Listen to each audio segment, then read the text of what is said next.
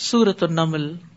بسم اللہ الرحمن الرحیم۔ توسین تلك آیات القرآن وكتاب مبین۔ هدى وبشرى للمؤمنين الذين يقيمون الصلاة ويؤتون الزكاة وهم بالآخرة هم يوقنون. إن الذين لا يؤمنون بالآخرة زينا لهم أعمالهم فهم يعمهون. بسم اللہ الرحمن الرحیم توسین یہ قرآن اور وضاحت کرنے والی کتاب کی آیات ہیں، جو ان ایمان لانے والوں کے لیے ہدایت اور بشارت ہے جو نماز قائم کرتے ہیں، زکوٰۃ ادا کرتے ہیں اور آخرت پر یقین رکھتے ہیں۔ اور جو لوگ آخرت پر ایمان نہیں رکھتے، ہم نے ان کے لیے، ان کے کرتوتوں کو خوشنما بنا دیا۔ لہذا وہ اندھے بنے پھرتے ہیں۔ اور اے نبی، آپ یہ قرآن ایک حکیم و علیم ہستی کی طرف سے پا رہے ہیں یعنی اللہ رب العزت کی طرف سے۔ جب موسا نے اپنے گھر والوں سے کہا، مجھے آگ سی نظر آئی ہے۔ میں ابھی وہاں سے کوئی راستے کی خبر لے کر آتا ہوں یا کوئی دہکتا ہوا انگارا لاتا ہوں تاکہ تم تاپ سکو، کیونکہ سردی کا موسم تھا۔ پھر جب وہ وہاں پہنچے تو ندا آئی کہ مبارک ہے وہ جو اس آگ میں ہے اور جو اس کے ارد گرد ہے۔ اور پاک ہے اللہ جو سب جہان والوں کا رب ہے۔ موسا میں ہی اللہ ہوں، سب پر غالب اور حکمت والا۔ اور اپنی لاٹھی تو ذرا پھینکو۔ موسا نے جب لاٹھی پھینکی تو دیکھا کہ وہ یوں حرکت کر رہی ہے جیسے سانپ ہو۔ آپ پیٹ پھیر کر جو بھاگے تو پیچھے مڑ کے بھی نہ دیکھا۔ ہم نے کہا موسا ڈرو نہیں، میرے حضور رسول ڈرا نہیں کرتے۔ کتنا مشکل وقت ہوگا۔ ڈرتا تو وہ ہے جس نے کوئی ظلم کیا ہو۔ اللہ اکبر۔ خوف اس کو لاحق ہوتا ہے۔ پھر اگر اس نے بھی برائی کے بعد اپنے اعمال کو نیکی سے بدل لیا تو میں یقیناً بخشنے والا مہربان ہوں۔ کتنی بڑی رحمت ہے اللہ کی۔ کتنی خوشخبری ہے۔ کون ہے ہم میں سے جس نے ظلم نہ کیا ہو؟ ہم سب کو اللہ کی یہ خوشخبری چاہیے کہ وہ گناہوں کو بخشنے والا ہے۔ تو غلطی ہو جائے تو اس کے بعد فوراً نیکی کا کام کر لیں۔ چاہے بندوں کے حق میں ہو یا اللہ سبحان و تعالیٰ کے حق میں۔ اور اپنا ہاتھ اپنے گریبان میں داخل کرو۔ وہ کسی مرض کے بغیر چمکتا ہوا نکلے گا۔ یہ دو موجے من جملہ ان نو موجزات کے تھے جو فرعون اور اس کی قوم کے لیے موسا کو دیے گئے۔ بلا شبہ وہ بد کردار لوگ تھے۔ پھر جب ہمارے ایسے بصیرت افروز موجے ان کے پاس پہنچے تو وہ کہنے لگے، یہ تو صاف جادو ہے۔ اور انہوں نے ازراہ ظلم اور تکبر انکار کر دیا۔ حالانکہ ان کے دل یقین کر چکے تھے کہ موسا سچے ہیں۔ پھر دیکھیے ان مفسدوں کا انجام کیا ہوا۔ ولقد آتینا داود و سلیمان علم ہم نے داؤد اور سلیمان کو علم عطا کیا۔ اللہ سبحان تعالیٰ نے تین سو سے زائد رسول بھیجے، جن میں سے پانچ اول العزم رسول ہیں۔ اور پھر ان کے بعد داود اور سلیمان علیہ السلام بھی بڑے اہم رسول ہیں۔ تل کر رسول فد اللہ باد بعد۔ یہ رسول جن میں سے ہم نے باس کو باس پر فضیلت عطا کی۔ تو داود اور سلیمان علیہ السلام کو بھی باقی پیغمبروں پر فضیلت عطا ہوئی تھی۔ علم بہت بڑی نعمت حالانکہ ان کے پاس اور بھی بہت کچھ تھا، لیکن اللہ تعالیٰ نے ان چیزوں کا ذکر نہیں آ کیا۔ فضیلت کی بنیاد علم ہے۔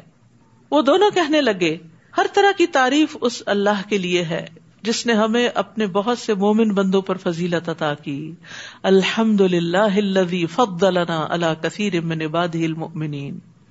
اور داود کے سلیمان وارث ہوئے۔ انہوں نے کہا، لوگوں، ہمیں پرندوں کی بولی سکھائی گئی ہے اور ہر چیز بھی دی گئی ہے۔ وہ تینا کل شعی ہر نعمت ہے ہمارے پاس۔ بلا شبہ، یہ اللہ کا نمایاں فضل ہے۔ اور سلیمان کے لیے کسی مہم کے سلسلے میں اس کے جنوں، انسانوں اور پرندوں کے لشکر جمع کیے گئے۔ اور ان کی جماعت بندی کر دی گئی تھی۔ سبحان اللہ۔ نہ صرف یہ کہ لشکر اکٹھے کیے گئے، ہر قسم کے بلکہ ان کی ٹریننگ ہوئی اور ان کو ایک ڈسپلن میں رکھا گیا۔ یہاں تک کہ جب وہ چونٹیوں کی ایک وادی پر پہنچے تو ایک چونٹی بول اٹھی۔ چونٹیوں، اپنے اپنے بلوں میں گھس جاؤ۔ ایسا نہ ہو کہ سلیمان اور اس کے لشکر تمہیں رون ڈالے اور انہیں پتا بھی نہ چلے۔ یاد رکھیے، باقی مخلوق بھی اللہ کی تسبیح کرتی ہے، شعور رکھتی ہے۔ اور بعض کو تو یہ پتا ہے کہ انسان نیک کام کر رہے ہیں یا برے کام کر رہے ہیں۔ تو یہاں پر چیونٹیوں کی عقل مندی کی بات کی جا رہی ہے۔ رسول اللہ صلی اللہ علیہ وسلم نے فرمایا امبیا میں سے ایک نبی کو ایک چونٹی نے کاٹ لیا۔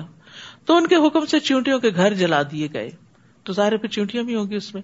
اس پر اللہ نے ان کے پاس وہی بھیجی کہ اگر تمہیں ایک چونٹی نے کاٹ لیا، تو تم نے مخلوقات میں سے ایک ایسی خلقت کو جلا کے خاک کر دیا جو اللہ کی تصویر بیان کرتی تھی۔ تو اس لیے جو مخلوقات ہیں، ان کا بھی حق ہے زمین پہ جینے کا۔ ان کو پتا نہیں ہوگا، اس لیے انہوں نے ایسا کیا ہوگا۔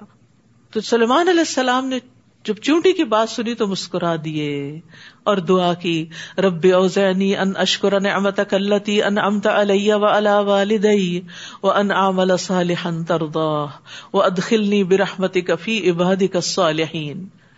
اے میرے رب، مجھے توفیق دے کہ میں تیری اس نعمت کا شکر ادا کر سکوں جو تو نے مجھے اور میرے والدین کو عطا کی یعنی داؤد علیہ السلام۔ اور اس بات کی بھی کہ میں ایسے اچھے کام کروں جو تجھے پسند ہو کتنی خوبصورت دعا ہے۔ اور اپنی رحمت سے مجھے اپنے سالے بندوں میں داخل کر لے۔ دیکھیے، جو نیک لوگ ہوتے ہیں نا، جب ان کو کوئی نعمت ملتی ہے تو اسپونٹینیسلی ان کے منہ سے شکر کے ایسے الفاظ نکلتے ہیں۔ یہ دعا کیا ہے؟ دراصل شکر کے الفاظ ہیں۔ تو جو نعمتوں کا قدر دان ہوتا ہے، وہ اللہ کی حمد و ثنا بیان کرتا ہے۔ اور یہاں پر سلمان علیہ السلام کے مسکرانے اور ہنسنے کی بات بھی ہوئی۔ یاد رکھیے امبیا کا ہنسنا جو ہے، وہ زیادہ تر مسکرانا ہی ہوتا تھا۔ نبی صلی اللہ علیہ وسلم کھلکھلا کر یا کہکا لگا کر ہنستے نہیں تھے، بلکہ صرف مسکراتے تھے۔ عبداللہ بن حارث کہتے ہیں، میں نے کسی کو رسول اللہ صلی اللہ علیہ وسلم سے زیادہ مسکراتے ہوئے نہیں دیکھا۔ آپ کی زوجہ محترمہ حضرت عائشہ کہتی ہیں کہ میں نے آپ کو کبھی اس طرح ہنستے نہیں دیکھا کہ آپ کے حلق کا کبا نظر آ جائے، بلکہ آپ تبسم فرمایا کرتے تھے۔ اور مسکرانا بھی صدقہ ہے، جس سے روزہ نہیں ٹوٹتا۔ وہ تفق کا فقال مالی اللہ ارل ہد ہد ام کان من الغائبین پھر ایک موقع پر سلیمان نے پرندوں کا جائزہ لیا تو کہنے لگے، کیا بات ہے، مجھے ہد ہد نظر نہیں آ رہا، کیا وہ کہیں غائب ہو گیا؟ سبحان اللہ، اس سائد میں اتنی حکمتیں ہیں، انسان حیران ہو جاتا ہے۔ ایک طرف یہ پتا چلتا ہے کہ سلیمان علیہ السلام کے لیے جو لشکر اکٹھے کیے گئے تھے، ان کا باقاعدہ ریکارڈ رکھا جاتا تھا، ان کی اٹینڈنس ہوتی تھی۔ کیونکہ منظم طریقے سے کام کرنے کے نتائج کچھ اور ہوتے۔ ہیں اور مثلاً آپ لوگ یہاں پڑھنے آتے ہیں، کوئی اٹینڈنس نہیں ہوتی۔ لیکن اگر آپ باقاعدہ کورس میں داخلہ لیں تو پھر اٹینڈنس بھی ہوگی۔ اور وہ انسان کو ڈسپلن کے ساتھ کام کرنے پر کنسٹینسی کے ساتھ کام کرنے پر آمادہ کرتی۔ کیونکہ لوگ چاہتے ہیں پابندیوں سے آزاد کر دیا جائے۔ وہ آزادی بعض اوقات ہمارے اپنے لیے نقصان دہ ہو جاتی کیونکہ ہمارے ساتھ نفس ہے۔ یعنی اصل میں ہم چاہتے کیا ہے کہ اپنی دنیا کو پورا وقت دیں اور جب وقت ملے تو بس دین کو تھوڑا سا حاضری لگوا دیں۔ آپ سوچیے جنوں اور انسانوں اور اور مخلوقات کے لشکر تھے، ان کی تعداد کتنی ہوگی؟ اس سے اندازہ لگائیے سلمان علیہ السلام کا علم اور ان کی نظر کیسی تھی؟ کہ حدود کا سائز بھی کیا ہوتا ہے؟ کہ ہاتھ میں پکڑ لے انسان۔ وہ نظر نہیں آئی تو اس کا بھی پیچھا کیا کہ وہ کہاں گئی؟ اور حدود کی شاید اسی کام کی وجہ سے نبی صلی اللہ علیہ وسلم نے حدود کو مارنے سے منع کیا ہے۔ تو سلمان علیہ السلام نے کہا، کیا بات ہے؟ مجھے حدود نظر نہیں آ رہا، کیا وہ کہیں غائب ہو گیا؟ ایسی ہی بات ہوئی تو میں اسے سخت سزا دوں گا۔ لشکر میں تھے نا۔ کورٹ مارشل کر دوں۔ یا اسے ذبح کر ڈالوں گا۔ اللہ اکبر۔ اتنی سخت سزا۔ ایبسنٹ ہونے کی۔ غیر حاضری کی۔ جتنے بڑے مشن سے جو غیر حاضر ہوتا ہے، اتنا ہی بڑا جرم کرتا ہے۔ آپ درس میں نہ آئے تو کوئی نہیں پوچھے گا آپ کو۔ لیکن اگر آپ جاب پہ نہ جائیں تو کیا ہوگا؟ تو اس کا ہمیں پتا ہوتا ہے۔ طبیعت خراب بھی ہو تو چل پڑتے ہیں، کیونکہ پوچھ ہوگی۔ اور یہاں جو کہ پوچھ نہیں والنٹریلی سیکھنا ہے۔ آج طبیعت نہیں، آج موڈ نہیں، آج ویکینڈ ہے، آج تو ریلیکس کرنے کا دن ہے ہاں۔ تو وہ کہتے نہیں، اسے کوئی معقول وجہ پیش کرنی ہوگی، یا وہ میرے سامنے کوئی معقول وجہ پیش کرے۔ تو یہاں پر آپ دیکھیے کہ حکمران کو، ایک جرنیل کو اتارٹی دی گئی کہ وہ اپنی فوج میں ڈسپلن قائم کرے۔ اور یہ ڈسپلن قائم کرنا کوئی دین کی روح کے خلاف نہیں۔ کیونکہ امانت ایک بھاری ذمہ داری اور ایک امانت ہے۔ اس امانت کو صحیح طور پر ادا کرنا چاہیے۔ فمکا تھا غیر دن تھوڑی ہی دیر گزری تھی سلمان علیہ السلام کو کہ ہد ہد آ گیا۔ اور کہنے لگا، میں نے وہ کچھ معلوم کر لیا ہے جو ابھی تک آپ کو معلوم نہیں۔ میں سبا سے متعلق ایک یقینی خبر آپ کے پاس لاؤں یقینی خبر۔ ایسے ہی نہیں بہانا بنا رہا۔ میں نے دیکھا کہ ایک عورت ان پر حکمرانی کرتی ہے، جسے سب کچھ عطا کیا گیا ہے۔ اور اس کا تخت عظیم الشان ہے۔ اچھا ہم حدود کو دیکھتے سمجھے انہیں کیا پتا ہم ان کے سامنے کیا کر رہے ہیں؟ کتنی چھوٹی چھوٹی پرندوں کی آنکھیں ہوتی ہیں۔ دیکھیں کتنی گہری نظر ہوتی۔ آپ نے دیکھا ہوگا کہ اقاب اور چیل وغیرہ کئی سو فٹ کی بلندی سے اترتے ہیں اور تیزی سے اٹھا کے لے جاتے وہ چیز ہمیں نظر نہیں آ رہی ہوتی جو وہاں سے دیکھ لیتے ہیں۔ تو اللہ سبحانہ تعالیٰ نے جانوروں کو، پرندوں کو، بعض اوقات کچھ صفات ہم سے بھی زیادہ دے رکھی ہوتی ہیں۔ تو اس لیے ان کو انڈر مائن نہیں کرنا چاہیے۔ اللہ کی ہر مخلوق کے اندر کوئی کوالٹی ایسی ہوتی ہے جس کی بنا پر اس کی قدر کرنی چاہیے۔ جس کام کے لیے اس کو پیدا کیا گیا وہ آپ نہیں کر سکتے۔ خود نے بھی یہی کہا نا، میں جو خبر لے کر آیا ہوں وہ آپ کو نہیں معلوم۔ حت تو بیما علم تو حت بھی حالانکہ سلمان علیہ السلام کے پاس تو جن بھی تھے جو طرح طرح کی خبریں لا کر دیتے تھے۔ لیکن یہ خبر ہد ہدی کے حصے میں تھی اور وہی لے کر آیا۔ میں نے یہ بھی دیکھا کہ وہ خود اور اس کی قوم اللہ کو چھوڑ کر سورج کو سجدہ کرتے ہیں اور شیطان نے ان کے لیے ان کے اعمال کو آراستہ کر کے انہیں راہ حق سے روک دیا ہے۔ لہذا وہ راہ حق پا نہیں رہے۔ اس اللہ کو سجدہ نہیں کرتے جو ان چیزوں کو نکالتا ہے، جو آسمانوں اور زمین میں پوشیدہ ہیں۔ سبحان اللہ، ایک حدود کو یہ سمجھ ہے کہ اللہ رب العالمین کون ہے۔ اور وہ سب کچھ جانتا ہے جسے تم چھپاتے ہو، جسے تم ظاہر کرتے ہو۔ خود ہد پریشان ہے انسانوں کے شرک پر۔ اور یہ بھی سمجھے کہ شیطان انہیں بہکا رہا ہے۔ یعنی ایک پرندے کے اندر کس قدر سمجھ کی باتیں ہیں۔ سلیمان علیہ السلام کو بھی علم دیا گیا تھا اور ان کے لشکروں کو بھی بہت علم دیا گیا تھا۔ اس اللہ کو سجدہ نہیں کرتے، جو ان چیزوں کو نکالتا ہے جو آسمانوں اور زمین میں پوشیدہ ہے اور وہ سب کچھ جانتا ہے جسے تم چھپاتے ہو، جسے تم ظاہر کرتے ہو۔ اللہ ہی ہے جس کے سوا کوئی الہ نہیں، وہی عرش عظیم کا مالک ہے۔ اللہ الہ اللہ رب العرش العظیم۔ اعلی سنظر اصدقتام کن تمن القاذبین سلمان نے کہا، ہم ابھی دیکھ لیتے ہیں کہ تو سچ کہہ رہا ہے یا تو جھوٹا ہے۔ وہ کہہ رہا میں یقینی خبر لا رہا ہوں۔ آپ اس یقینی خبر کی بھی تحقیق کرتے ہیں۔ ایک لیڈر کو ایکشن لینے سے پہلے میک شیور کرنا چاہیے کہ جو خبر کسی ایک نے آ کے پہنچائی ہے، وہ سچی بھی ہے یا نہیں۔ کیونکہ ہوتا ہی ہے نا کہ سب ماں کے پاس جا کے روتے ہیں۔ اس بہن بھائی نے یہ کر دیا، اس نے وہ کر دیا، تو ماں کو کیا کرنا چاہیے پھر؟ صرف ایک کی سن کے فیصلہ نہ کرے، دوسرے کو بھی بلا کے پوچھے کہ معاملہ کیا ہے۔ تو اکثر آپ دیکھیں گے کہ وہ پہلے پہنچ جاتا ہے، جو غلط فیصلہ کروانے کے نوک پہ ہوتا ہے۔ یہ میرا خط لے جا اور ان کی طرف پھینک دے۔ پھر ان سے ہٹ کر دیکھ وہ کیا جواب دیتے ہیں۔ اب اسی کو کام سپرد کر دیا گیا، جو خبر لایا تھا۔ سبا کی ملکہ کہنے لگی، اے اہل دربار، میری طرف ایک بڑا اہم خط پھینکا گیا ہے۔ اور وہ یہ ہے وہ ان بسم اللہ الرحمن الرحیم شروع اللہ کے نام سے جو بڑا مہربان، نہایت رحم والا ہے۔ اور خط کا کانٹینٹ کیا ہے؟ یہ کہ میرے مقابلے میں سرکشی اختیار نہ کرو، بلکہ فرما بردار اور متی ہو کر میرے پاس آ جاؤ۔ بس اتنی سی بات۔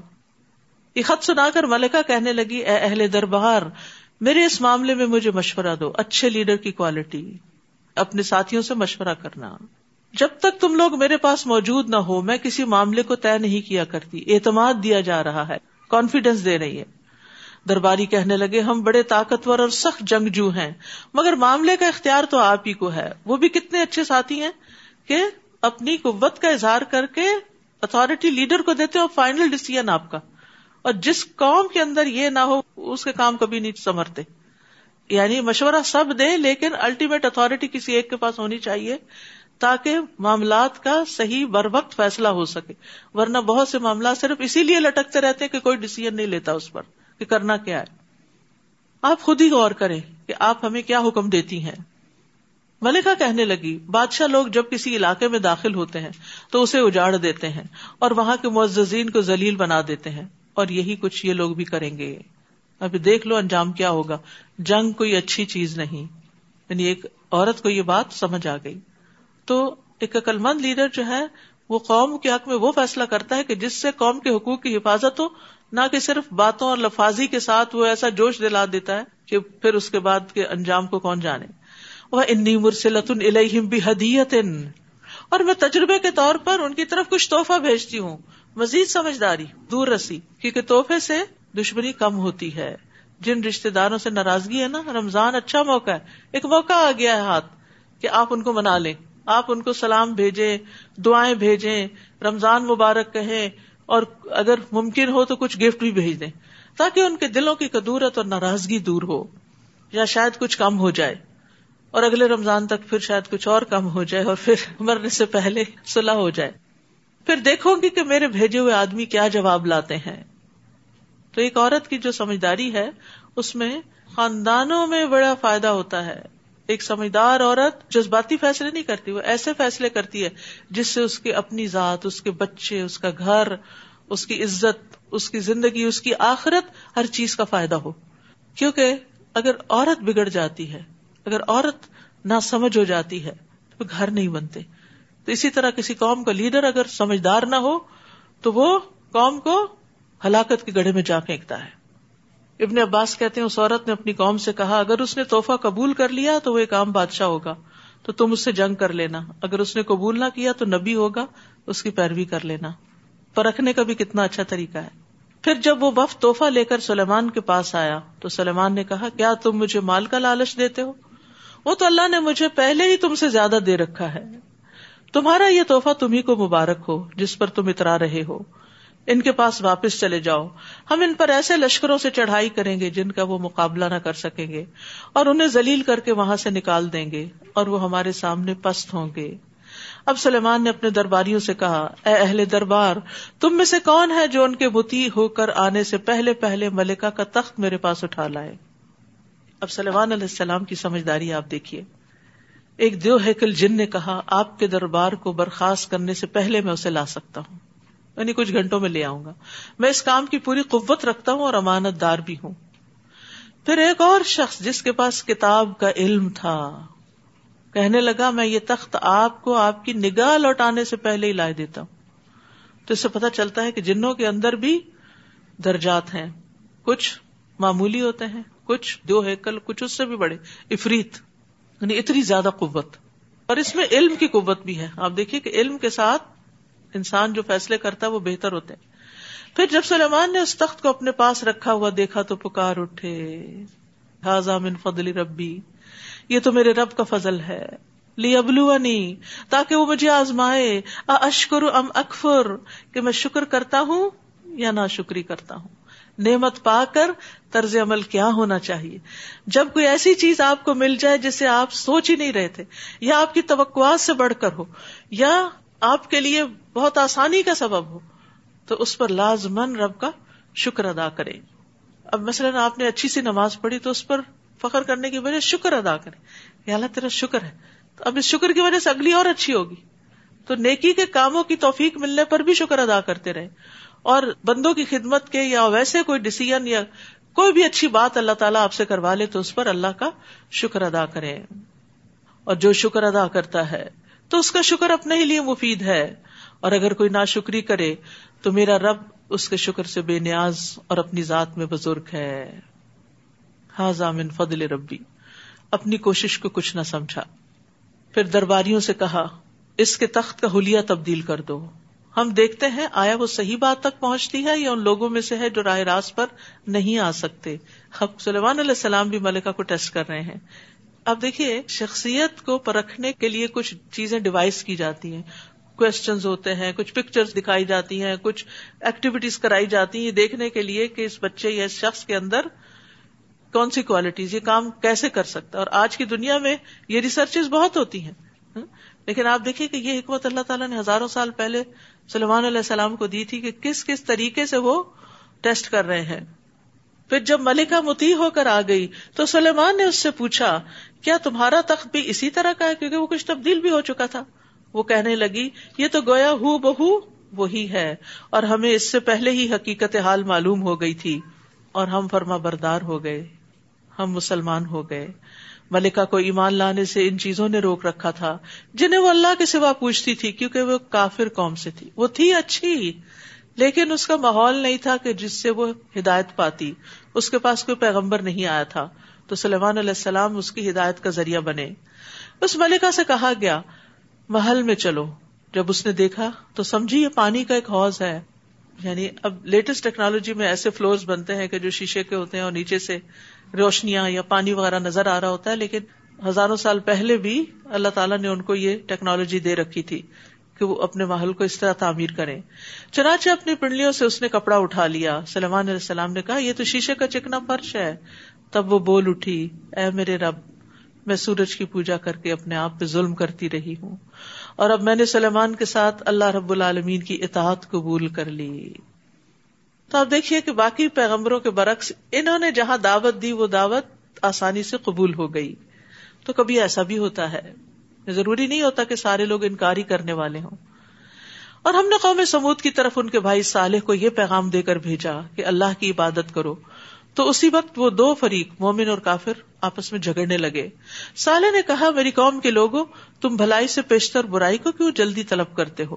تم اللہ سے بخش کیوں نہیں طلب کرتے تاکہ تم پہ رحم کیا جائے؟ وہ کہنے لگے، ہم تو تمہیں اور تمہارے ساتھیوں کو منہوس سمجھتے ہیں۔ سالے نے کہا، تمہاری نحوست تو اللہ کے پاس ہے۔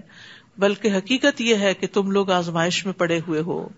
اور اس شہر میں نو سرغنے تھے جو ملک میں تقریب کاریاں ہی کرتے تھے اور اصلاح کا کوئی کام نہ کرتے تھے۔ انہوں نے کہا، سب آپس میں اللہ کی قسم کھاؤ کہ ہم رات کو سالے اور اس کے گھر والوں پہ شب خون ماریں گے۔ پھر اس کے ولی سے کہہ دیں گے کہ ہم تو اس کے خاندان کی ہلاکت کے موقع پر موجود ہی نہ تھے۔ اور یقیناً ہم سچے ہیں۔ چنانچہ انہوں نے ایک چال چلی اور ہم نے ایک چال انہیں پر لوٹا دی جس کی انہیں خبر تک نہ ہوئی۔ سو دیکھو ان کی چال کا انجام کیا ہوا۔ ہم نے ان سرگنوں اور ان کی قوم کو تباہ کر دیا۔ سب کے سب کو سو یہ ہے ان کے خالی پڑے ہوئے گھر، اس ظلم کی پاداش میں جو وہ کیا کرتے تھے۔ اس واقعے میں بھی ایک نشان عبرت ہے ان لوگوں کے لیے جو علم رکھتے ہیں۔ کیا؟ کہ ظلم گھروں کو تباہ کر دیتا ہے۔ تو رات میں آتا ہے، اے آدم کے بیٹے، ظلم نہ کر، یہ تیرے گھر کو تباہ کر دے گا۔ جو مرد حضرات ظالم ہوتے ہیں، بیویوں پہ ظلم کرتے ہیں، بچوں پہ ظلم کرتے ہیں، تلخ زبان ہوتے ہیں، گالی گلوچ کرتے ہیں، ان کے گھر نہیں بستے۔ اسی طرح جو عورت بد زبان ہوتی ہے اور سختی کا معاملہ کرنے والی ہوتی ہے۔ اس کا بھی نباہ نہیں ہوتا۔ اب دیکھیے بادل ایک دوسرے کے اندر کس طرح زم ہو کے بارش برساتے ہیں، جو رحمت اور برکت لاتی ہے نرمی کی وجہ سے۔ اکٹھے ہوتے ہیں اور ایک دوسرے میں مل جل جاتے ہیں۔ نرمی خیر لاتی ہے اور آپس میں انسان ایک دوسرے میں شیر و شکر ہو جاتے ہیں۔ باہم ایک دوسرے سے مشورہ کرتے ہیں، ایک دوسرے پر اعتماد کرتے ہیں، ایک دوسرے کی کیئر کرتے ہیں اور اس طرح گھر آباد ہوتے ہیں، نسلیں آباد ہوتی ہیں۔ تو اس لیے ہمیں سے ہر ایک کو دیکھنا چاہیے کہ اگر کسی بھی درجے پر سختی ہے ہمارے مزاجوں میں، تو اس کے اندر نرمی لائیں۔ اللہ یہ کہ بچوں کو کبھی کبھار ڈسپلن کرنا ہو ہد ہد کی طرح تو اور بات ہے، ورنہ ہر روز، ہر موقع پہ اٹھتے، بیٹھتے، بد دعائیں، گالیاں اور بری بری باتیں، یہ طرز عمل خود انسان کو ہلاکت میں ڈالنے والا ہے۔ تو ظلم حرام ہے۔ قیامت کے دن بھی نقصان کا باعث ہوگا۔ ظلم کے نتیجے میں نیکیاں بھی کام نہیں آئیں گی۔ وہ انجین اللہ آمن و کانو یا تقون اور ہم نے ان لوگوں کو بچا لیا جو ایمان لائے تھے اور نافرمانی سے پرہیز کرتے تھے۔ اور لوت کا واقعہ یاد کرو، جب انہوں نے اپنی قوم سے کہا، کیا تم سمجھ رکھنے کے باوجود بدکاری کے کام کرتے ہو؟ کیا تم شہوت رانی کے لیے عورتوں کو چھوڑ کر مردوں کے پاس جاتے ہو؟ بلکہ تم تو جہالت کے کام کرتے ہو۔ چنانچہ اس کی قوم کو اس کے سوا کوئی جواب بن نہ پایا کہ انہوں نے یہ کہہ دیا، لوت اور اس کے ساتھیوں کو اپنے شہر سے نکال دو، یہ بڑے پاک باز بنتے ہیں۔ چنانچہ ہم نے لوت اور اس کے گھر والوں کو بچا لیا، سوائے اس کی بیوی کے جس کے لیے پیچھے رہ جانا ہم نے مقدر کر دیا تھا۔ وہ امتر نہ الم مترا فسا امتر المنظرین پھر ہم نے ان پر پتھروں کی بارش برسائی۔ کیسی بری تھی یہ بارش جو ان لوگوں پر ہوئی جنہیں عذاب الہی سے ڈرایا گیا تھا۔ قل الحمد للہ وسلام على عباده الذين اصطفى۔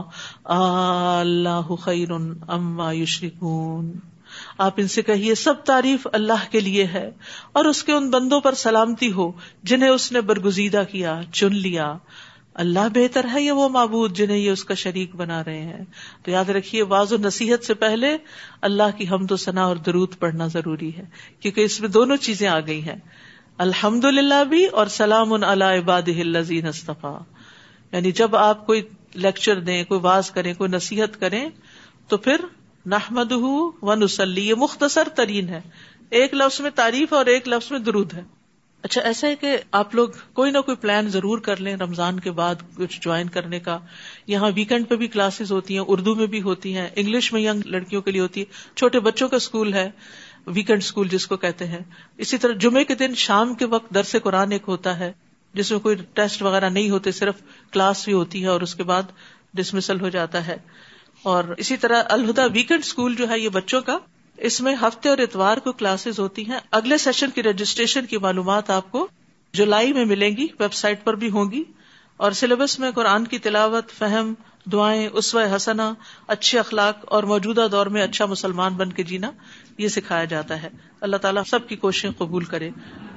تو اللہ سبحانہ تعالیٰ سے دعا ہے کہ اللہ ہمیں عمل کی توفیق عطا کرے۔ وہ آخر داوانا ان الحمد للہ رب العالمین۔ سبحان اللہ و بحمد کا اشد اللہ اللہ اللہ انت استخر کا و اطوب السلام علیکم و رحمۃ اللہ وبرکاتہ۔